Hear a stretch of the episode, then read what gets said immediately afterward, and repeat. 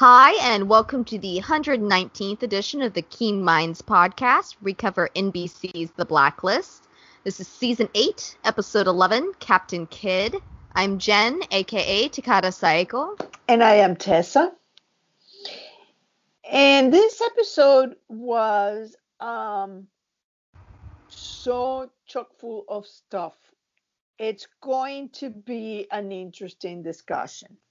Can I just start by saying that I love that there were a bunch of kids reading Poe because I always read my first Poe story in like third grade or younger, and mm-hmm. I feel like kids reading Poe brings me back to my childhood. That may explain a lot about me as a human being, though. Yeah, I think that everybody read Poe. I mean, I've read Poe. I haven't read yeah. that that tale. I actually read, went uh, back and reread it before the episode because I was trying to find why they chose Telltale Heart. Maybe it's just I, I, believe Sam Christopher was the the writer for this. Maybe it's just one of Sam's favorites. I don't know. Um, but I when you see stuff like that in the blacklist, it tends to have some sort of tie into something else. And so I'm still looking. I mean, Telltale Heart is a do, do you know Tessa? No, I, I don't. But I was going to say I've got motions that, going. I remember that Red is a fan of Poe. Okay.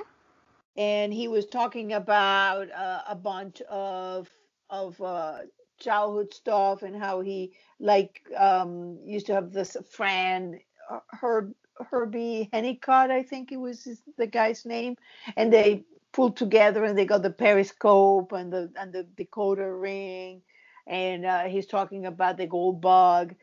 So i think that they there is something in there in that connection to red. I almost could see red as a kid with a bunch of his friends including Ilya doing exactly that.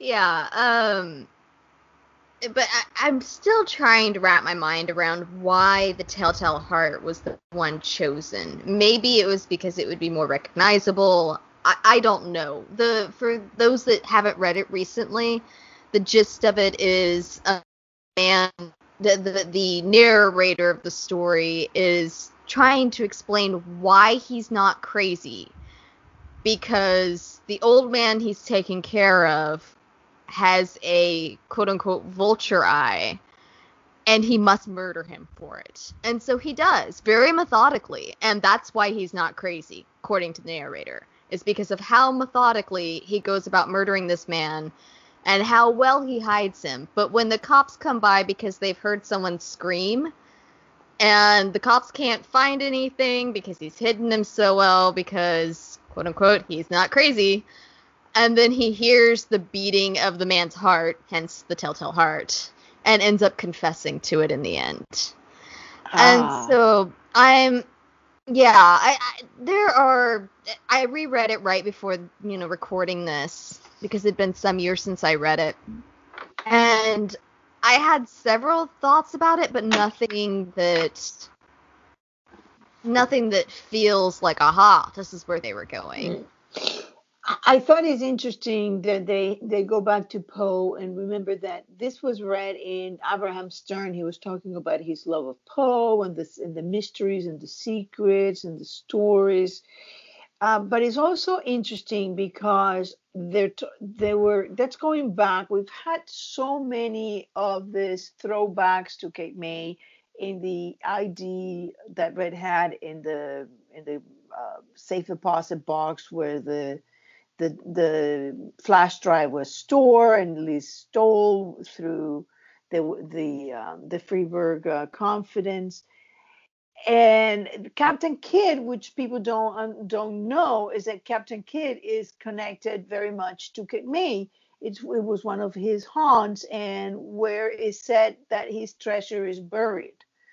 So this is another one of those loose connections made they keep throwing back to that that's really interesting because like i i am not familiar with the story of captain kidd um i briefly looked it up was like oh, okay pirate cool um pirate but i was not cape may never found I was never, I I was not aware because they made the comment that it was on the eastern seaboard, but they didn't say Cape May, so I was not aware of that connection. So thank you for calling that out. It's very So, interesting. Um, I want to say before we get fully into the episode, I want to explain because I'm going to sound, um, even though I'm going to try my best, I'm going to sound like I'm rambling more than usual. I have what I call cauldron mind.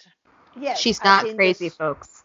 no, I, I do sometimes look like it, um, or sound like it, or read like it, but no. Usually I'm not crazy and I'm not hearing beating hearts. That was the the parallel I was trying to make. Thank you. Thank Yeah. you. So um, it cauldron mind happens when I get a lot of information and I need to process it. And there is all this thing going there like a cauldron of a witch, and I'm trying to. The things are swirling in my mind, and there's connections that I just can't quite grasp yet. Um, so I'm gonna sound a little rambly. I now have this mental image of Tessa standing over this big cauldron, stirring it with a Disney villain sort of laugh going on. You know, that's great. And my whiteboard. And your the whiteboard. Yeah, the whiteboard, the cauldron, and the crazy laugh. There you go. That's me. Oh my gosh, somebody that can draw, please draw this. So, where do you want to start? Let's start by Aram and the circus, please, because I loved it.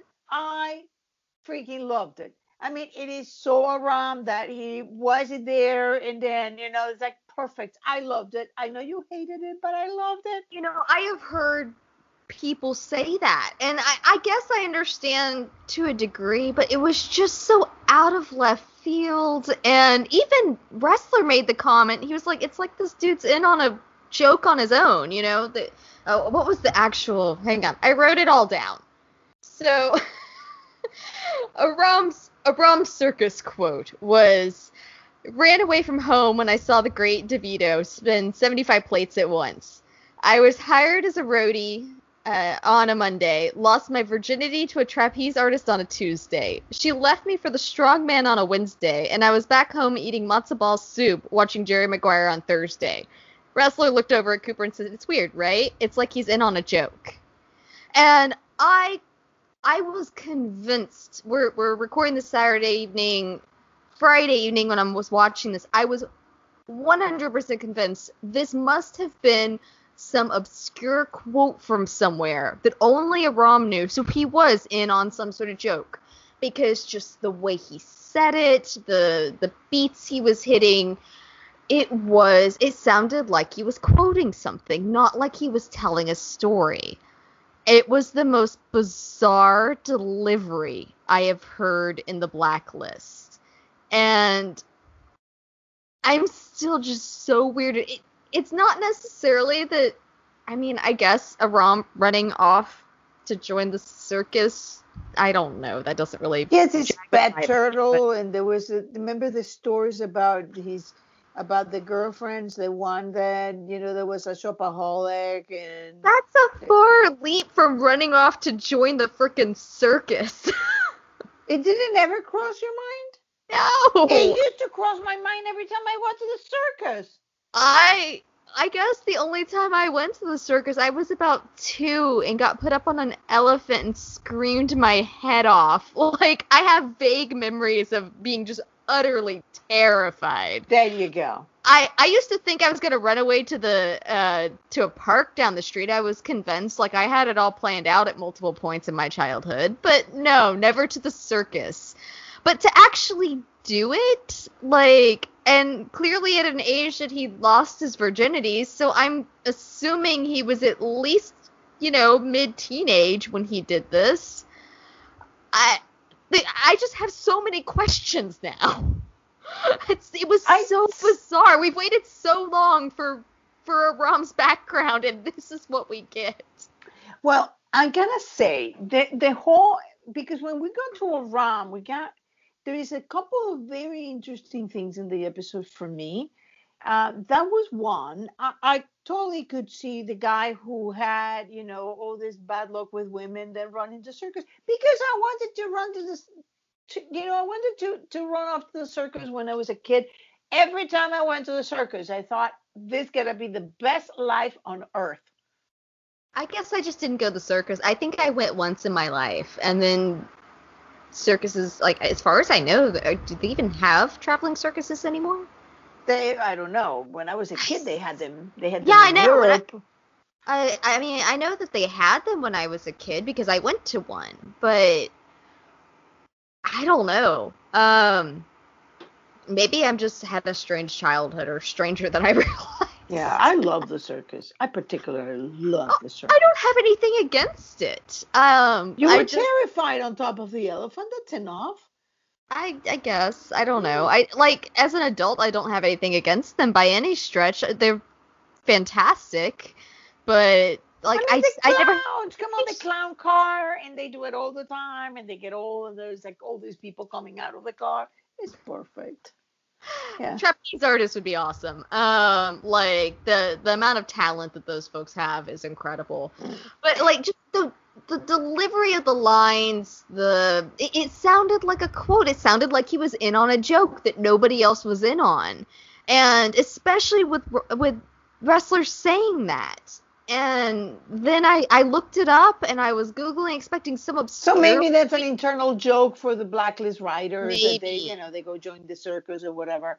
Um, I think I remember Daniel Knauf saying that he, he run and joined the circus actually, or something like that. I don't know. And that would be a very interesting quote because that's a good throw back to the writer of Cape May. So Yeah. one more thing. The, the other thing that I found interesting about a, about Aram is there was a sea change in him. This was a very different Aram. Yeah, I really liked Aram for like 99% of this episode. he had some great moments, and for me, top of the list there was so. I bought a lot of drugs on the black web last night. and Cooper just looking at him like, of course you did. I just, it was phenomenal. And he starts pulling the drugs out of his bag. Yep. That, okay, we want to talk about that's so Aram. That was so very, very Aram right there. It was phenomenal. Loved it. It was I love this this episode. I mean in general I love the episode. I think it was packed full of stuff and once an episode gives I mean I've been already getting the cauldron mind ready. I mean the the the, the fire was underneath the others the herbs and the other stuff was in there. This just put all the rest of the stuff and now it's like circling in there. Um but I it felt to me that I was seeing Aram 2.0. Aram in a in a changed person. He just didn't even ask Cooper about, you know, maybe I'll just go and do that. He caught himself like get stick to the point. You know, before it was everybody just asking Aram to the point, and he was getting lost. This time it was him who did it, like to the point.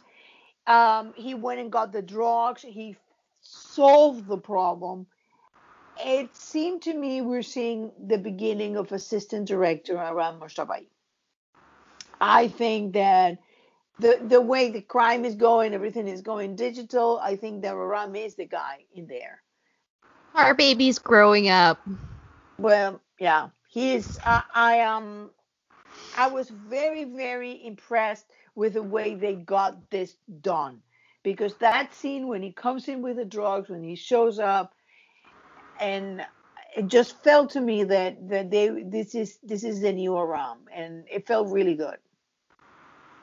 Yeah, I just it was a great scene, and it, it had a nice balance of his usual awkward rambliness, and that he took charge of everything. You know, like this needs to happen, go do it. Mhm. Now,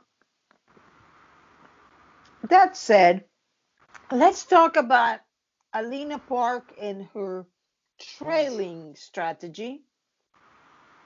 It's you know, I, I my question is, did she really not see him take a photo of her over his shoulder?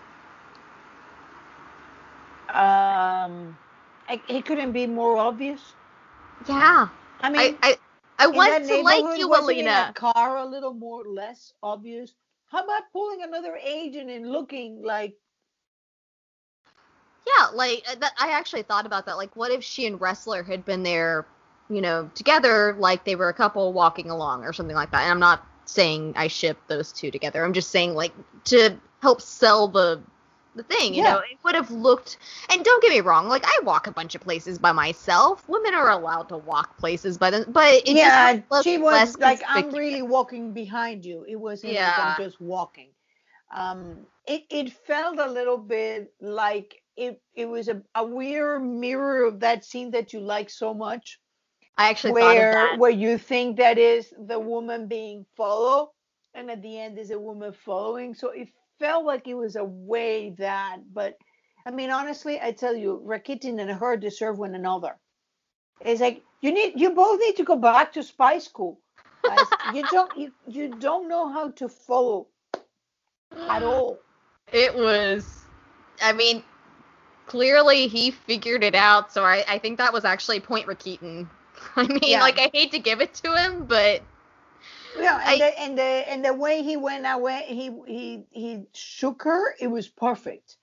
But the other thing is, how did he know? I mean, it's not that he said, "Oh, somebody's moving him," but he got he got the the the he followed her, got the plate of a car, and found out because he's inside the government that she is an FBI agent.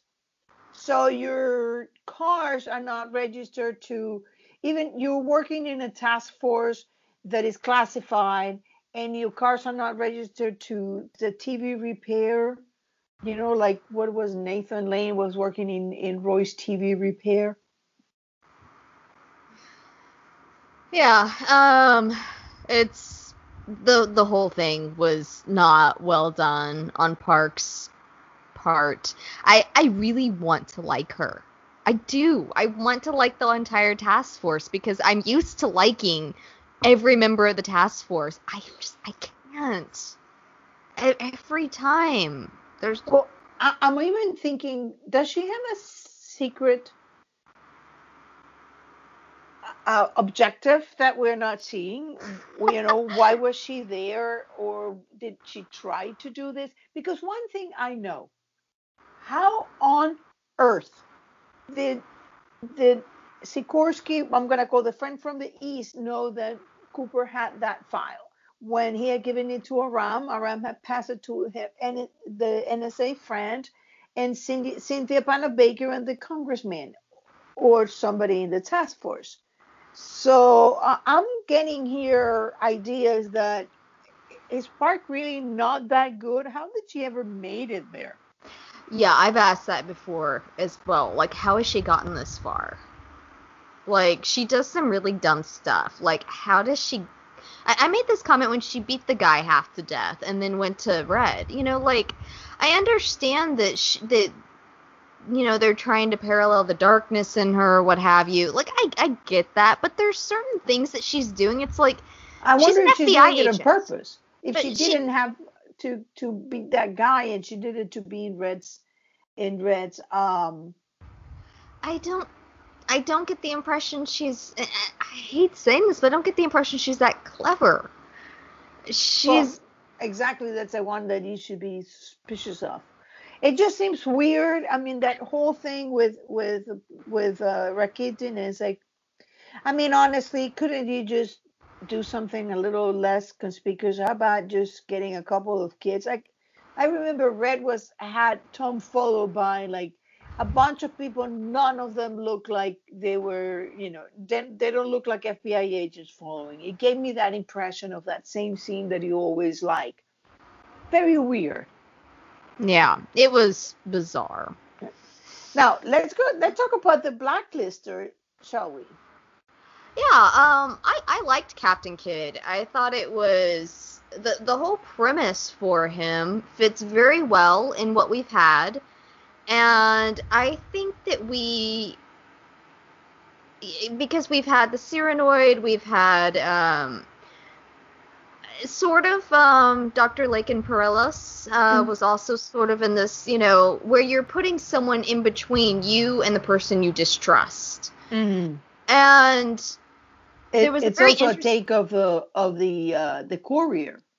Yeah, that's exactly uh, the courier, what the courier and did. you also had Alistair Pitt, who sat in between and negotiated. Red's done it multiple times where he gets in between. You have, I mean, granted, this is the criminal world, so that that makes a whole lot of sense. But there was a, a statement that Kidd made when he was sitting in the interrogation room uh, with Cooper, and he says, "You know, you're to make a deal." he said, "Or this woman's to die." And Cooper said, "I'm not making a deal with you." He said, "Well, then I guess the blood's on your hands." It's the same statement that Red made in the Cyranoid when he had the gun to uh, to the girl's head and said, "Elizabeth, this is on your hands. If, if this poor girl dies, her blood is on your hands." And I believe that they have introduced a new theme for this season on responsibility who is responsible for the action. If you're using someone else, if you send someone else in and that person who is in your stead takes an action, is that person you sent in responsible or is the person behind the person responsible? Do intentions matter more than what actually comes, you know, to fruition? If you have a goal and people get hurt because of it. Is that your fault? There's just a lot of things building in this season that has me wondering and hoping, quite frankly, that they're tackling the idea of responsibility and how how responsible are people for the ripple effect of one's actions yeah, what what Red said to Will um, in um, Frederick Barnes, every action had more than one consequence. Mm-hmm. Um, it, it's a very interesting concept. I liked it. I I think that it fits very well in terms of the fallout of the things you do, either yours or the person you put in charge. And I think that they should be equally distributed. I mean, you put it in, you you hire somebody, but that somebody did it. So in my in my view, there is no difference. Um, I like the Captain Kidd part uh, because he was like he was like a high tech courier. You know, I take payment, I'll do that. I'm an intermediary, and I cannot be that. However, he was terrified of Townsend. Yeah. Like once he got captured, that's when the fear of town. As soon as they mentioned Townsend, he was mm. fine as long as it was just him in what he was doing. The moment he knew that they knew who Townsend was, you could see the fear in his eyes, and absolutely not. And you saw why. You had Cooper trying to use him to get to to Townsend to get to Liz, and you had Reddington trying to use him to get to Townsend to get Which, to Liz. Exactly what Dembe said. Yeah, and then Townsend got to him, and he said, "I didn't say anything about you," and he said, "And now you never will." It was very it similar is... to um, when Red asked Dembe to basically throw um, um, Marguerite Renard from the plane, basically, or kill her, because once she mentioned Katerina there is no place we can put her that she will that Liz won't find her and she will talk. Yeah.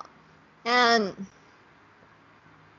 just an interesting thing because they are making basically Neville Townsend to be a sort of mirror to Red.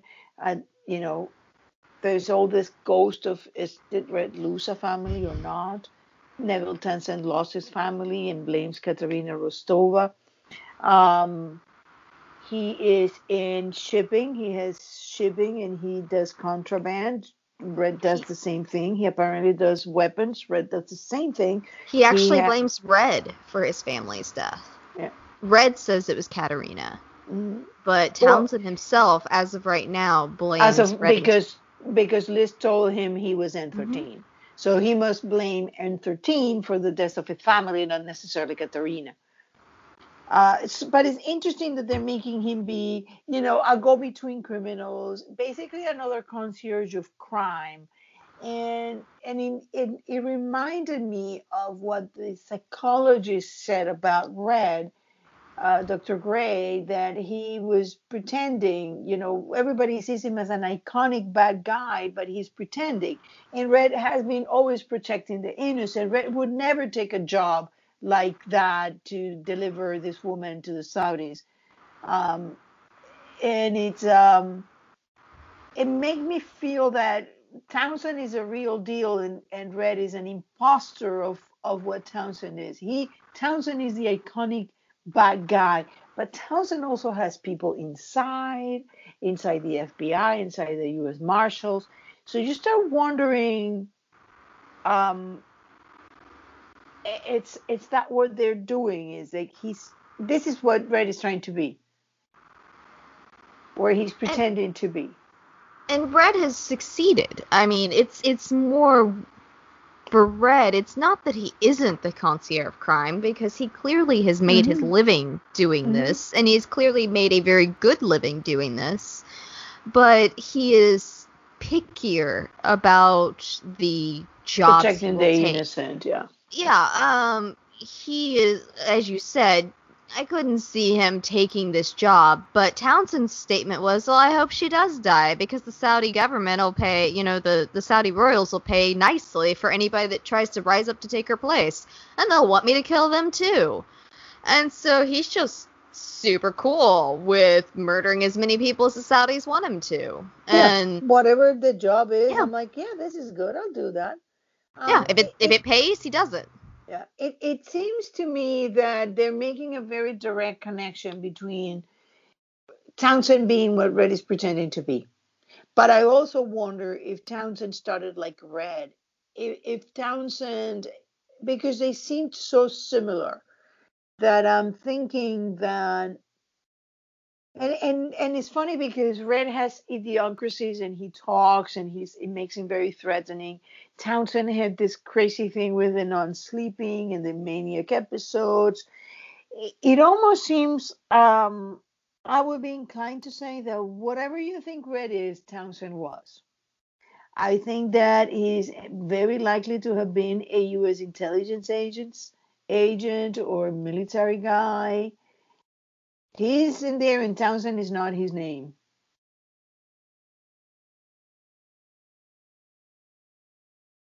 And, then there is the, you know, Mary Brennan, the pigs.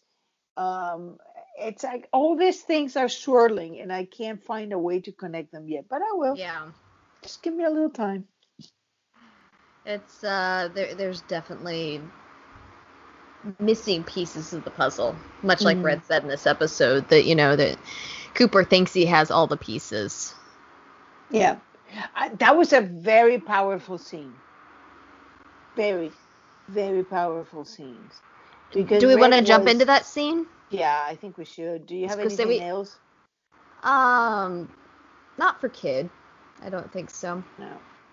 But um, Cooper and and Red. What I know we have Red Never Lies to Liz, which is kind of sometimes gets a little iffy, but um, whenever he makes a blatant statement that is there's no hemming or hawing, there's no dancing around it, it is just let me be clear sort of moment. Mm-hmm. I and maybe I'm setting myself up for disappointment here, but I read that as okay, we can take Red at his word there because he's such a master manipulator of words, if he doesn't want to answer something, he won't. And so if he straight up tells you something, you can usually bet that's true. And he did that with Cooper. He he said, you know, let me be clear for the last time, I am not oh, a traitor. I have it. Yeah. Um. Hang on. I have that in here. I believe I um. For, uh, for what I hope is the final time, let me be clear. I am not a traitor to this country, and I do not divulge sensitive intelligence to this country's enemies. That was very interesting because in the pilot, that was one of the first things that they said he did was that he took American secrets and sold them. Mm-hmm. And so mm. for him to be that firm on that was very interesting. I mean, I understand that since he also had, said I was intent on becoming the criminal the world believed I was. Yeah, but and, it was just very interesting to me. And he and he said the same thing in the trial, saying you know they became uh, Raymond Reddington became a very different man who did very dark things, but never one of them was treasonous. So there, there is a line, and I, I generally take Red at his word. I think that most of the time he may be dancing with the words, but he's not directly lying. It's very, very rare that Red lies, and he, he tends not to lie to his friends. And that, that's what I mean, that he is so capable of dancing around things that when he is that straightforward, you can usually take him at his word. Yeah. There, I, there's no that reason for him to there, there's no reason for him to look someone in the eye and very clearly lie because he can get away with dancing around it.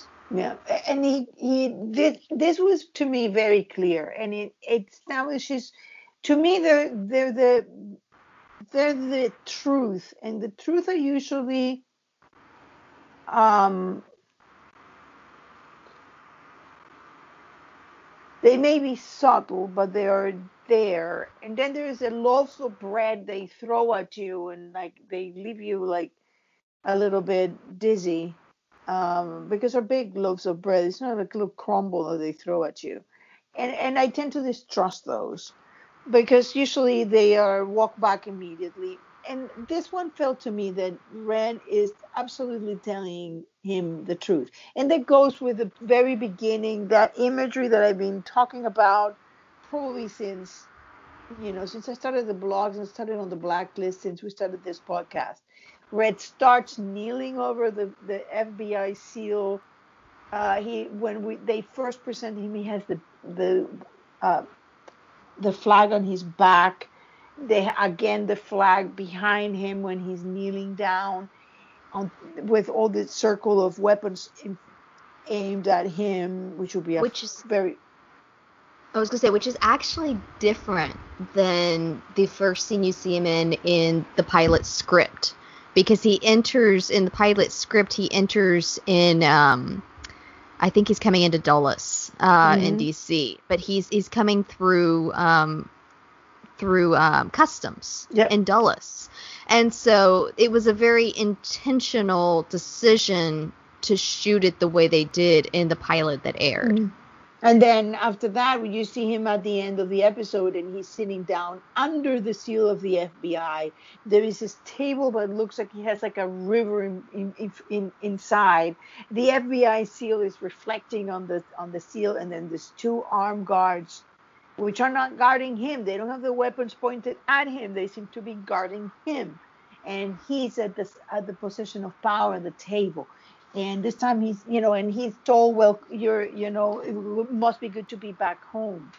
So there is everything that i'm seeing the way that he said to cooper that he was a colleague.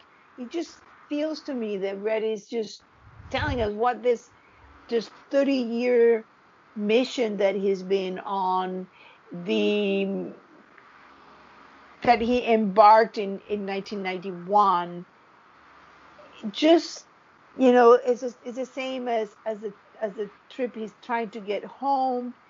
He's this is his way home, and I guess now she's lost, so he doesn't have a way home anymore. Um, it, it the the whole thing seems to me that they're they're just bringing down those those those things at the same time that they seem so intent with the loaves of bread to convince us that red is a Russian uh, spy that is being stealing information, which is, you know, he may be in possession of stolen information, doesn't mean that he's using that against the United States. Well, we saw that exactly um, in a few episodes ago when you had someone defecting from the NSA or NSA. Mm-hmm. Mm-hmm. Yeah um, and had information that could devastate the United States, Reddington purchased it. And instead of putting it out on the black market, he went to Cooper with it and was like, here you go. And so I mean that he could have gotten a whole lot more money for it out on the black market. He Yeah. wasn't interested in that. So that brings me to my next thing about Cooper. Cooper said something very interesting. He's taking Liz's side. I find that very interesting because, I mean, that Ressler did, we know what part of his anatomy he's thinking with. Um, we know that that Aram may be thinking with his heart, uh, not Ressler. And uh, but what exactly is Cooper doing? Because this is a woman who almost blew a colleague. And then he said something very interesting. I haven't, you know, she's like a ghost. She comes at night, gives information, and then leaves, and she's gone by the morning. So this tells me something that the drive is not the only thing that she has given Cooper. There's that too, but the way that he described her reminded me so much of Katerina Rostova. Just that Yeah. description of her. It's. I think that Cooper still sees that young woman that he met eight years prior. And the one that he stood there and gave a eulogy at her her funeral. Um, the one that he's fought for, that he has befriended, that he is one of the godfathers to her child. Yeah. I think that he sees that, and whether true or not, I believe he thinks it's an either or scenario where you are either for Red or for Liz. And if it comes down to it, he is so fed up with Reddington. And he, I mean, but he's said for for years now. He's tried. To, he's done a lot like Dembe has, and said, "Hey, you were pushing her too far. You were pushing her too far. You were doing this to her." Red didn't back off, and that goes back to what I said about you know responsibility being what I see as a running theme for this season. Red has secrets that he is determined he needs to keep. He demands loyalty without answers. And he's doing the same thing to, to Cooper right now. He's saying, everything looks bad. You think I look like a traitor. I am telling you I am not. And because I say so, you should trust me. I don't blame Cooper for not trusting him. I would be very distrusting myself. I'm going to be very irked if it gets Cooper killed and the fandom turns around and says, he shouldn't have listened to Red. He's dead because he didn't listen to Red. No. If he gets killed, he's dead because Red demands loyalty without any sort of. He expects blind loyalty. Yeah, but it's not that. I'm sorry, but it's not that. Um, until we know why is Red acting the way he acts, at the stakes that he's playing. I mean, this is a guy who had over and over and over gone out of his way to exchange his life for Liz, to protect Cooper, to protect Ressler, to protect Aram. He has saved the United States from disaster with the satellites, from the world from plague, from a bomb in the in the UN, from Gaia who is going to unleash, you know, nuclear terror and basically would have covered probably most of the eastern seaboard. There is no evidence that Red is N13 except a series of things that could be explained in another way. So when I'm going to if I'm going to make a determination of if I were in Cooper's place, what would I believe? I would look at what Red has done, and I would look at how the things that he has done has saved people, have saved innocent, have saved the United States. And I would think, you know what? Maybe I'm playing a game that I don't have all the pieces. So I think that words are very cheap. Liz has done nothing to prove anything except this is the file and I it was in Red's place. But Cooper hasn't said, hasn't gone to, to Red and said, listen, this is the, the file that was there. He hasn't gone to him and said, this is a file that was there. Why did you have this? This is classified information. What did you wanted to do with this? Because in his experience, Red has not done that. He has saved this country over and over and over. So I find that because everybody now is, is becoming Liz. I want answers. I want answers. But nobody is asking why can he give them? If there's times when you're playing games that you don't that you just can't trust people. It's the same thing that when you're a CIA agent, you're not allowed to tell even your spouse what you're doing or who you are. It's Yep, the same well, thing. No, you reality. can't. You can't. If you're going to tell, you have to have permission and the thing have to be discussed and your spouse have to be this is a whole intelligence doesn't work with But it's truth different. and It's- honor and and and it just doesn't. I understand what you're saying, but it's different if this is someone outside of the scenario and someone you're asking something of. He is asking for trust from Liz, from Cooper, and I understand that he has done things that are good. He's also done a lot of really bad things as well. Like what? Concept of crime. I mean, they they have seen him over, and I understand that in the world that Red plays in, he's a pretty decent guy. What, But what, what, from- which let, let's just take any of the killings that you object to. What is the bad things that really has Red done that you wouldn't have done them in the same place? Sam. 100% Sam. But Sam said, I wish they No. told me it was six hours. Did That- you not see the, No. the nod? No, there was no freaking nod. There was you and I will battle this out until the end of days. Because Yes. that was murder straight up. He murdered Sam because he didn't want his secrets divulged.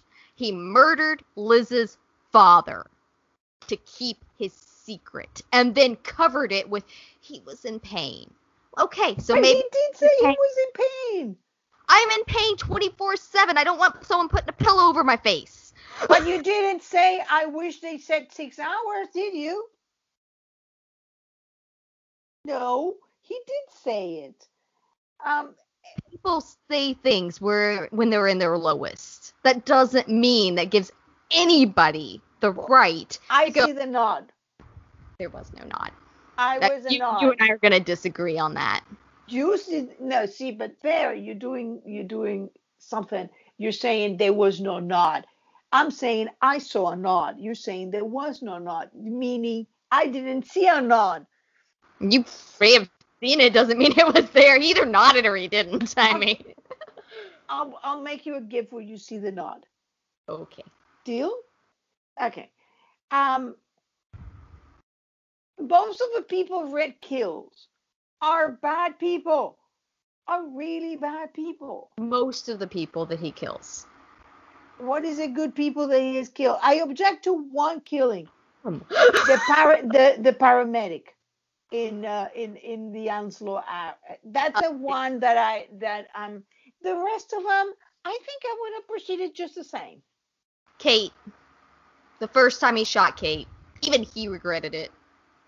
He regretted it and he shouldn't have done it. But but Kate was Kate may have come to love him, but Kate was always ready to take him down. Kate should have been, by all measures in this saga, being killed the moment that she dropped Liz with Sam. By all measures. she was the only person who knew where Liz was. She was unreliable. She was a blabber. She blabbed the entire thing to Ani when he just just met her. And then he kept meticulous notes of every bone, every body that she had cleaned. Kate may have looked cute and she suddenly and she called everybody dearie until you realize what dearie really meant. She messed up that cleanup of in the in the ship and she did it on purpose because she thought she was getting uh, Tom in trouble. She didn't find the bullet, even though this guy must have been limping. Um, everything that Kate did was not as innocent and loving as it seemed.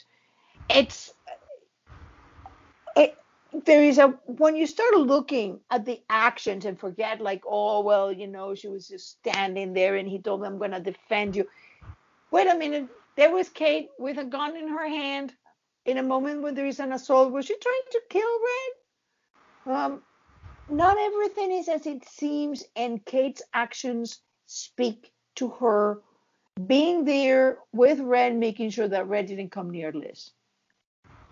Everything she did. Where are you are you saying just in general? It's you know we we have discussed Kate multiple times, but you asked me for an example. Yeah. Sam, Kate. There's two. It's I will admit that Red for the world he lives in is a whole lot better than most. I used to love Red. Mhm. My frustration with him began with Kate and then has just started sliding down that hill since then in his reactions and his de- his demand for blind faith in him. Mm. It's absurd. It is not easy, and I think it is more Not healthy. It's not I- healthy. the problem is when you when you do it with family and pretend that they're going to react like like colleagues but i think in the world that red lives in there is little distinction and I, don't know. I've, I've had my moments with Red, but the more I look at these things and the more I look at the people who look to be good, I'm not so convinced that things are as they seemed. Now, let me ask you, does Liv have somebody inside? I keep thinking, you know, everybody, Ressler is the most obvious one, like who's feeding her information. But then I started thinking, what if he's not? What if he's Alina Park? What if it's Cooper himself? I could see Coop. I could see Cooper. What if Because he- oh, that'd be an interesting, interesting twist. Um, I don't think it's Dembe because I think that Dembe would see that as a betrayal. And I don't think he's willing to betray Red. I think that if he chose to defect, you'd see him go, Raymond, I'm gone Hmm. and then walk. Like he, he would be honest about it and then walk. I don't see him as the duplicitous sort. Um, Cooper, I could see because he is just 500% done with Red's antics, and he has seems to have chosen Liz's side. Um, but if we are to believe him, with what he said to, to Reddington, he has not actually made contact with Liz. He's only received certain things. Which, by the way, I'd also like to tie in to the fact that we as the audience have not seen Liz. Much like Katarina for the longest time, well, I mean, still, if you believe Blonde Cat is not, you know, Lottie's cat we only know Katarina through other people's point of views. Right now, we only know Liz through other people's Mm. point of views. Liz That's is very doing interesting. Liz is doing this. Liz is doing that. Liz has made alliances with this person. We have not actually seen her or heard her voice since the beginning of this season. And sure, we're being uh, we're being told that she hired this person, she's given this information, and it certainly seems that way. I'm not saying that that's not the case, but we have not seen it. And so, much like Cooper going, Well, Liz is dropping this off, we can only make assumptions for what we're seeing. We don't have all the pieces of the puzzle. I'm gonna I'm gonna pose an interesting one to you. What if Rakitin has been uh, tied to Liz? What if she has got to him? I mean, you you even said that they were t- saying that he looks like a scruffy Tom.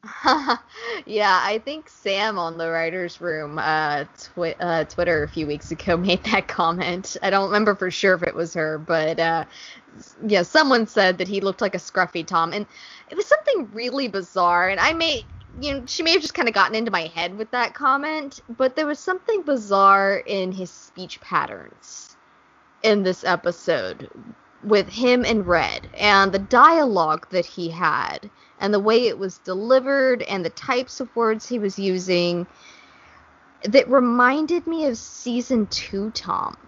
Um, so when he was deep into, you know, spy Tom mode. And I it may just be that you know, my brain has latched on. I mean, not latched onto it because I particularly wanted to, but like I heard that, I thought, oh, and then we got to Sam's episode, and it's like, oh, listen to that. He sounds like season two Tom. But listening to the dialogue, it was almost like she went back to season two Tom and used that as sort of a launching point for the dialogue to base the dialogue off of. No clue she did. Not no clue how her writing, you know, process well, works. Uh, what do you think about my idea?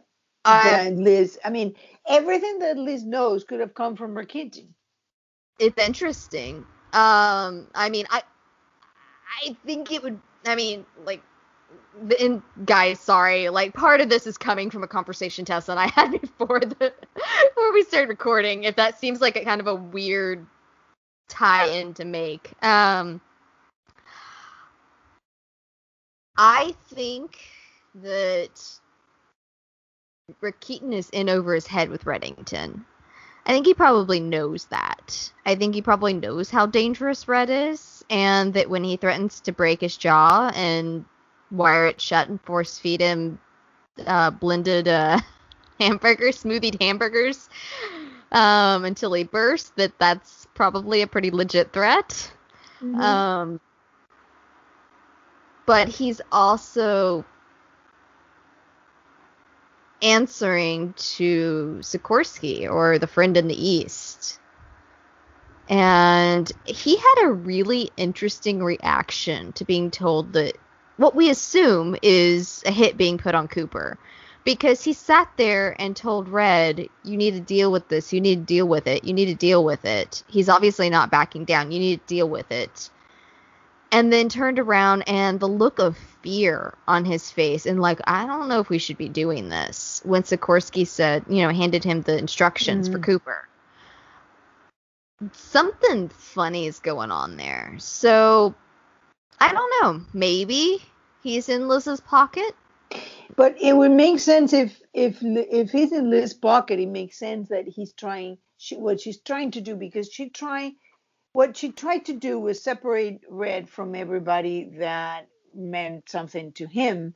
And that's directly from Kate's playbook. Uh, she even mentioned the 86 bodies of Kate. And now it seems like separating him from Cooper was something that nobody else tried. And it's interesting now that is that Cooper is now choosing Liz side. So it makes me think that Liz has been working on Cooper, not necessarily meeting him, but just giving him information that we don't know where it's come from that made Cooper choose her. And now that if he has Rakitin, then she's definitely in there. It it just seems to me that what Rakitin is doing, the way he's acting, doesn't make a lot of sense. How on earth could Liz know where in all those bank things would Red have that that thing in there? In all that the and what all things? the ba- he has all the safe oh. deposit box. Why that one? They didn't go Um, looking for it. My my guess would be because she's got uh, Skip, and Skip had the information, but would he have moved stuff after he knew Skip defected? I, you know, it's. He I, had I think just got that, and he put it in that particular one. that's true. That's true. He had just gotten the the jump drive. Yep. So right. how on earth? It just seems to me that Liz has it's has a lot more fronts that we know of. I think that she may be working on Cooper. Uh, Cooper's change seems too radical, and I'm not sure that it, it is even logical. Yeah, he did go, and that's that's something I've been thinking about. He went from we have to put out and you know a warrant out for arrest to I choose side Liz, and I'm like, oh, okay, Coop, how'd you get there, hun? hmm So I think that that's what it is. There is something in that that Liz that you know the the ghost, which by the way is also how Ilya was described, how Red was described, how Dom was described, Katerina. Yep. So it's a very good observation. Then there's another thing that that it seems like that Sikorsky or the guy we're calling Sikorsky because we don't know if that's his name is actually the boss because he says everything is according to his instructions. And is that the real boss? I don't think so. I think there is somebody above him. He's answering to someone. Yeah, I mean, I can't imagine the top dude would be meeting at this restaurant with this group, you know. Like we've seen with everything else this season, with someone being the middleman in between. Mhm. My guess is there's at least this guy acting as a buffer to whoever our big bad, or maybe not even big bad. We don't really know who this group is. I mean, No. I I'm I mean, this is that it- directly tied to the to taking down the cabal because those packets, Red said they were, you know, they were compromising information on the cabal, and that mythic battle that he's been for 30 years is a battle to take those heads out of this Mhm. of this uh, hydra that grows new heads. Um, but there was another thing that was in, that was interesting. They were calling about, you know, tell Moscow. And I know that we were supposed to take it, okay, that's Sikorsky. He's working for Russia because he's a Russian agent and he's N13. But then I remember Berlin. Berlin was using the name of a city as his as his moniker, and Hmm. he was a Russian, and Russians conquer Berlin. So if Moscow is not the city but a person, that would be somebody who conquered Moscow, and that took me right back to Katerina and Rasvet telling Dom uh, that um, Moscow will fall. So I'm starting to think it's it's this top guy, a top gal. It's Katerina running the show because she got tired of the well-meaning relative and friends that every time tried to help her um, make things even worse. I could definitely see that. I've wondered previously, and now if they're trying to take down the cabal, that does make more sense. Yeah, I could totally see Katerina being behind this. Could Katerina be Moscow? Could be. So I think that there, I mean, there is so much in this episode. Um, so many things just happening at once. I, I loved it. I particularly found it very, very good. I think one of my biggest issues with it, because I, I did overall enjoy it, but the longer we go without Liz, the more it feels like. I don't want to say any other procedural because there's some really bad procedurals out there, but another network procedural. Like it's it's always been for me with the the deep mythology that the blacklist runs with. It's always been you know a variety of steps up from your typical network procedural, and the lack of Liz. I I had made an assumption just based off of you know how the beats and stories hit that our little spring hiatus. I mean, Mm. not, there was a whole lot of spring hiatus, but last week, um, that that would be coming back from that would be where we saw Liz, and so I feel like to return and just have nothing from her is it was almost like all the rest of the air got let out of my balloon. It was a good episode, but it was so overwhelmingly clear that Liz just isn't there. And that our leading lady on this show has been gone for multiple episodes now. And I I've moved from exhaustion to just being really put out over it. okay, Tessa's making a face. She's got an idea. Well, what happened when we had an off week? We got 16 ounces. Mhm. We're going to get another hiatus of one week, and we're going to get Elizabeth Keen a repeat. Oh, So I didn't know we had another one. I thought Yes. that we were straight so we through did to the end 803, a couple of episodes, 804, and I bet we're going to go with repeats to the Cyranoid. Why? Because that's the last time we saw Liz. And then I bet that Megan has been filming four, five, six episodes, and we're to then go into what Liz has been doing. And they're going to converge, and I have a feeling they're to converge in the Russian knot. Uh, because the Russian knot is a knot with that doesn't in in uh, yarn that doesn't seem to have a, a connection that you don't see. It's an invisible knot.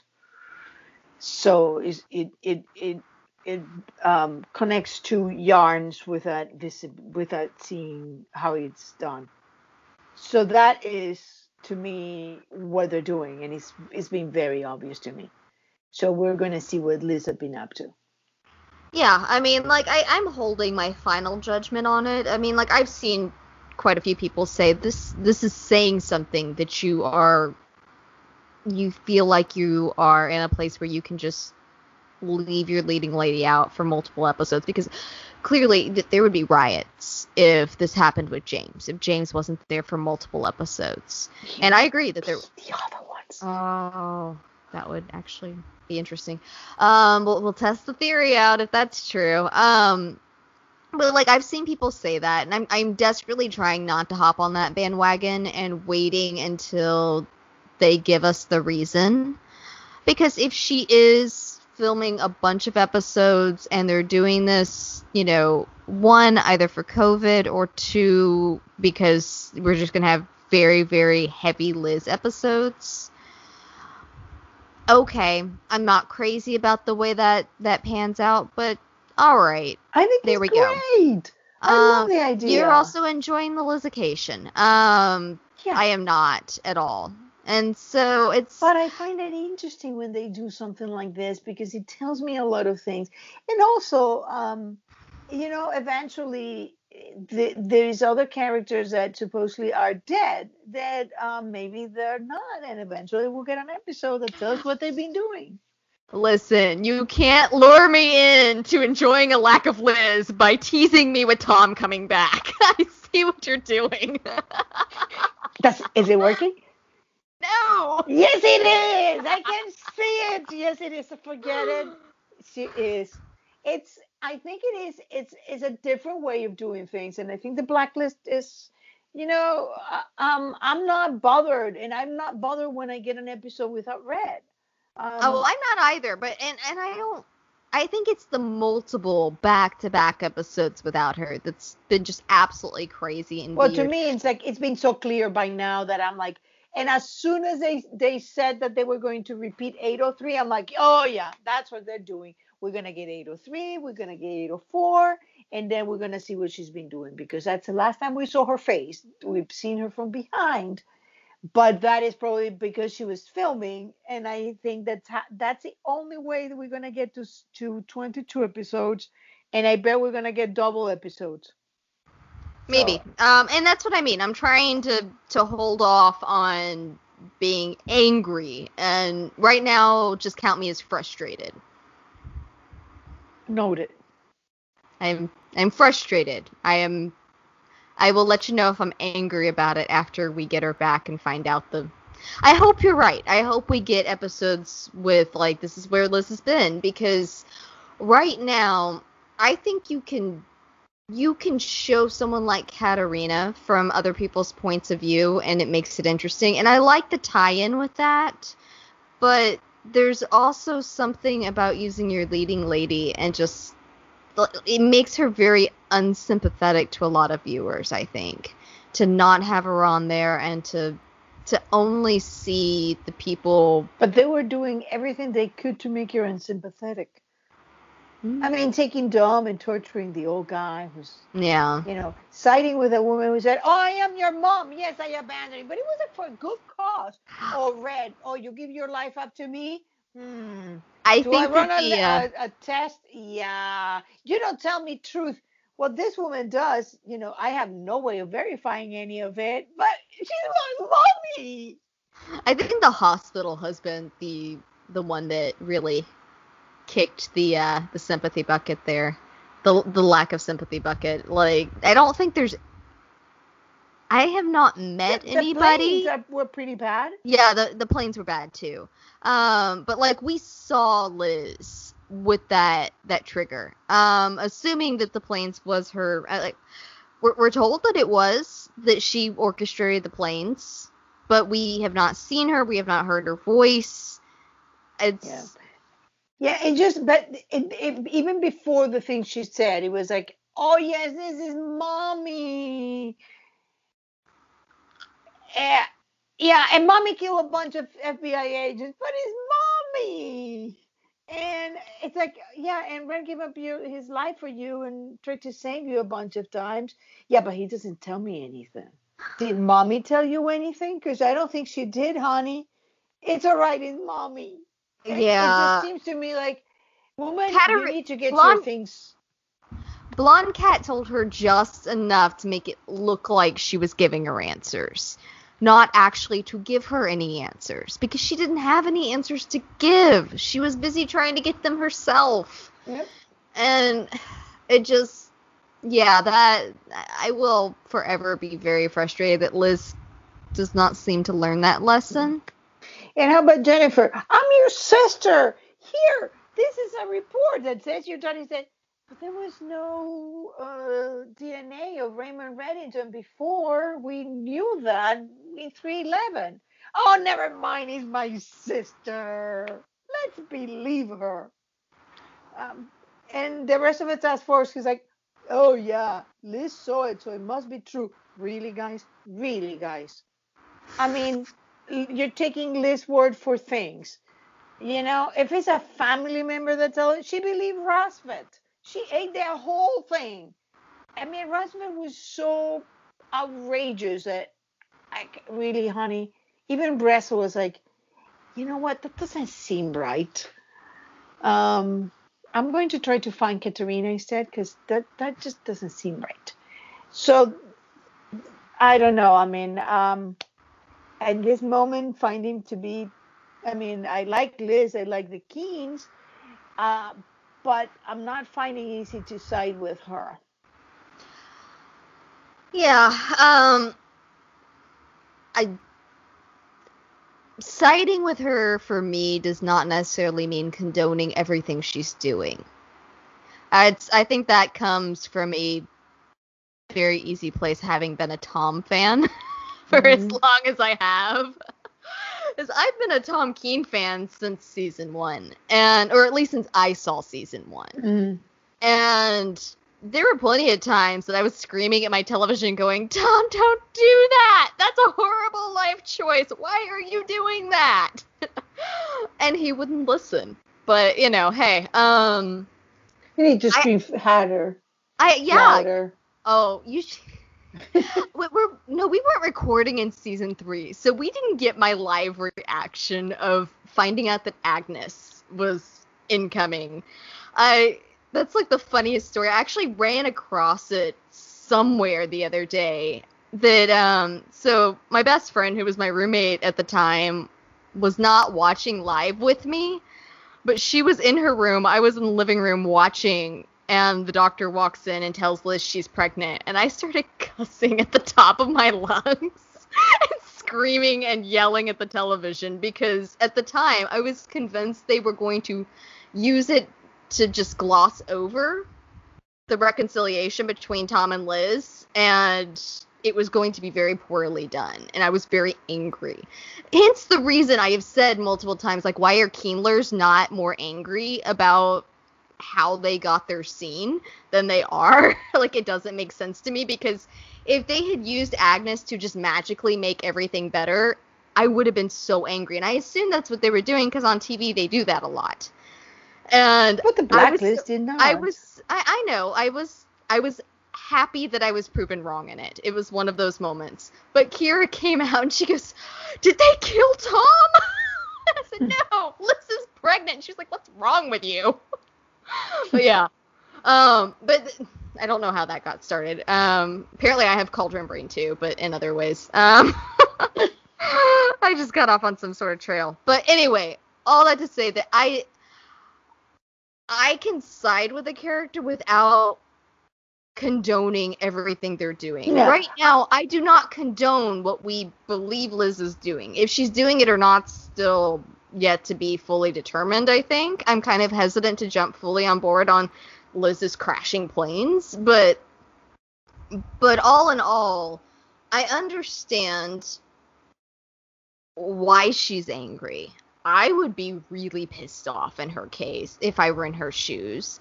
And I understand her need for answers.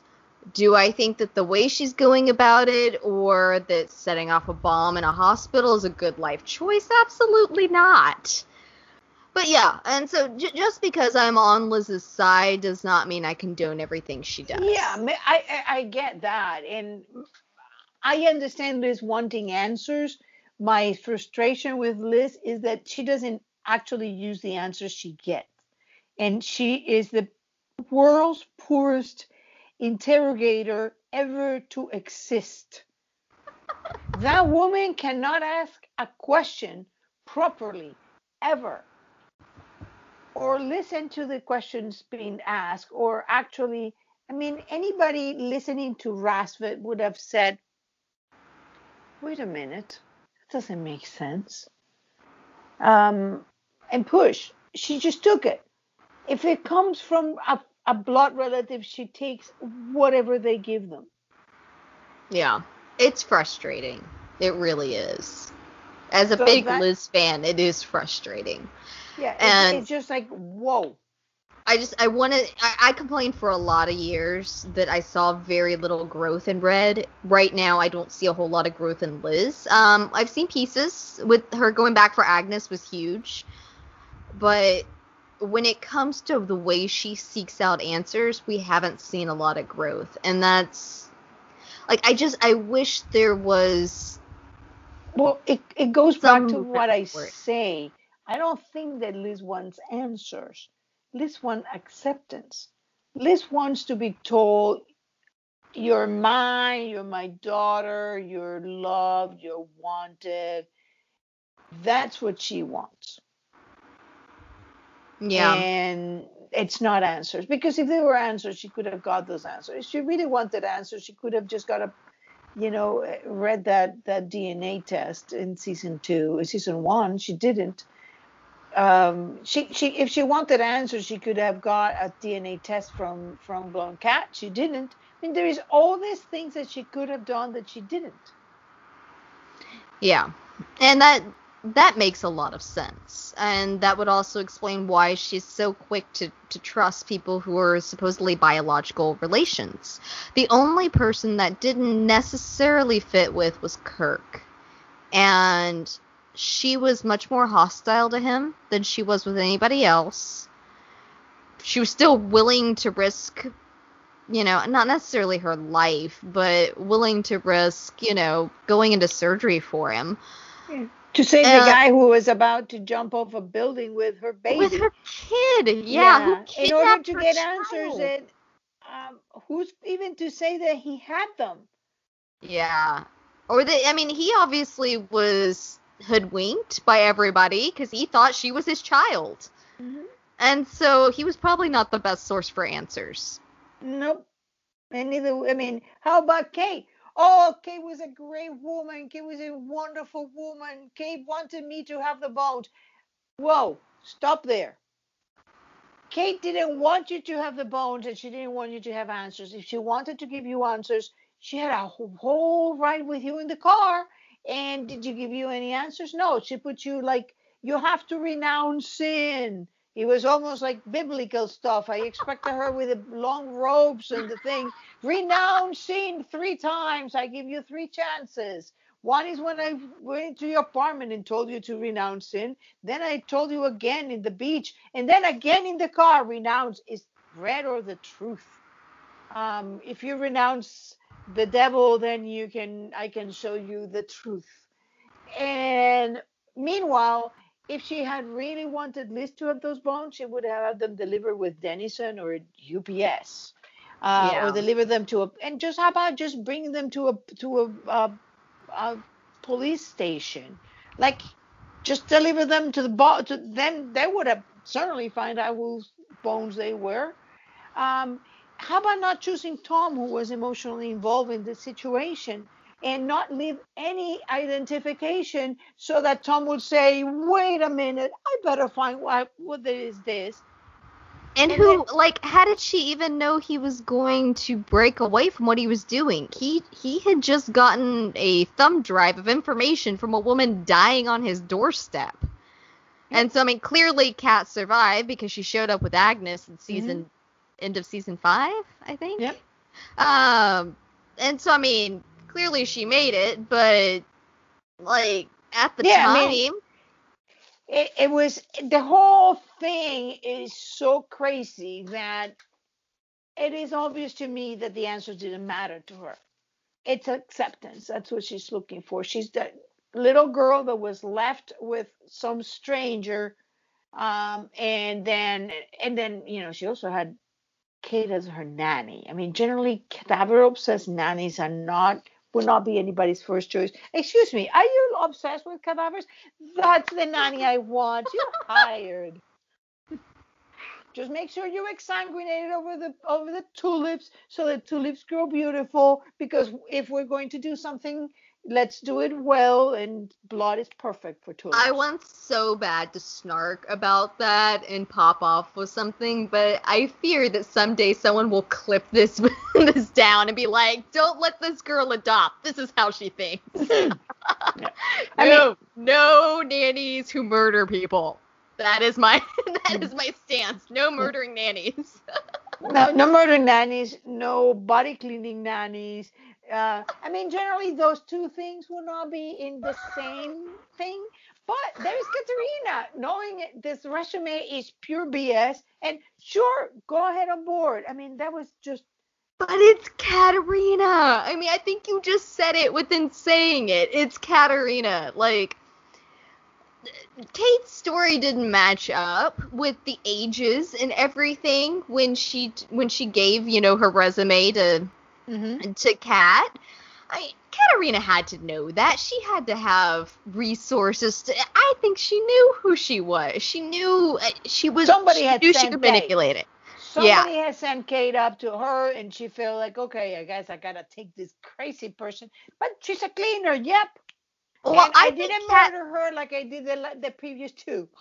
I think Good. Katarina saw someone she could manipulate. Yep. And so whether Kate was Kate said that she loved her. I don't know if she was in love with her or just felt like she was family or I, I don't know really the depth of Kate's love for her, but I do think that she loved her to a degree and felt an emotional I don't think Kate emotionally connected with very many people or in a way that most people would be able to understand.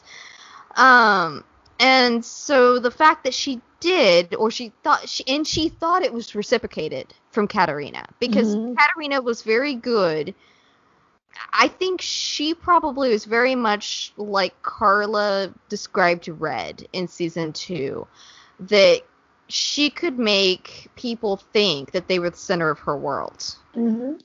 And I think that is a well-known um, for covert agents. Yeah, exactly. If you if you put the emphasis on the other person, the other person never question what your motives are. Yep. It is a very um th- there's a lot of things in this show that I have a feeling that when we get to the end, it's going to be like a mirror that you flip, and everything you know is going to be turned on its head. yeah, I, I think that there will be a lot of things that right now I'm going, what does that even mean? Like, why?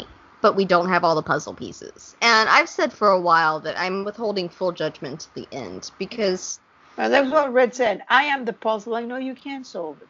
yeah, I did love that. He had some great lines. How did you feel about his cheeseburger line? That sounded like a nasty threat. I know. I 100% believed him, though. Oh yeah, I, I generally tend to believe. I mean, I mean, it's still my favorite line. My favorite line of Red in in terms of threatening people was the the the greasy guy within nightclubs uh, that he puts a cigar in and says, "Oh, the suspense is killing me." That was uh, season one, Red. With the exception of Killing Sam, was absolutely glorious. I, I miss season one. I, I miss so much of when I loved Red. I want to love Red again. I hope by the end of it, somehow, some way, I can love Red again. Because I miss it. I hate That that, sounds I like a like a song. Yeah. I want to love Red again. it's my blacklist song. Let me get a guitar. All right, I think that that uh, completes everything. Yeah. Oh, and hey, I forgot to tell you. I meant to tell you and forgot. Um, we're actually on a new platform. Yay, go us. Um, so you can listen to us on SoundCloud, iTunes, and now Spotify. We are on Spotify. Uh, awesome. yeah, and you can talk with us. We have some outstanding questions. Um, our friend, I believe Joanna's her name. Uh, Joanna sent several more in on Tumblr. So you can reach out to us on Tumblr, Twitter, uh, Reddit, and Facebook. Uh, And eventually we'll do a special and answer them. yeah. Um, hey, if we have another, you know, week coming up that we have a, a dead week, then we'll just do it then. Yep. So, all right. Until next time. See you later. Bye. Stay safe.